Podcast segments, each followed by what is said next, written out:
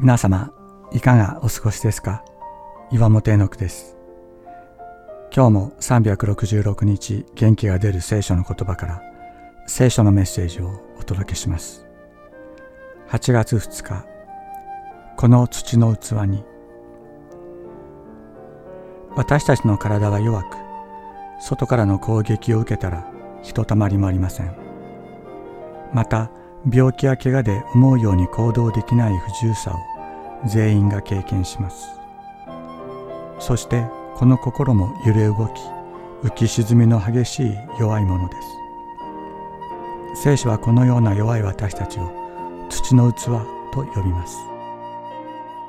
しかしキリストに出会った時からこんないつか塵に帰る土の器に計り知ることのできない尊い宝が生き始めたと聖書は言います。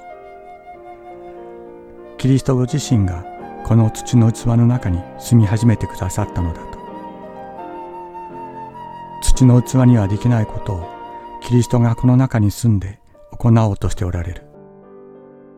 私たちが自分の力では行うことができない愛の技を行わせようとしておられる。この土の器はいつか壊れるでしょう。しかしキリストがこの中に生きて行われる愛の技は永遠に滅びることはないというのです。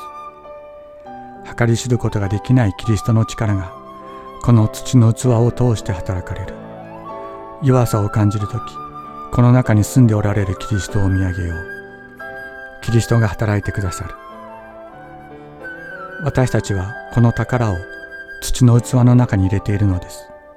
それはこの計り知れない力が神のものであって私たちから出たものでないことが明らかにされるためです。コリントペテの手紙第2、4章7節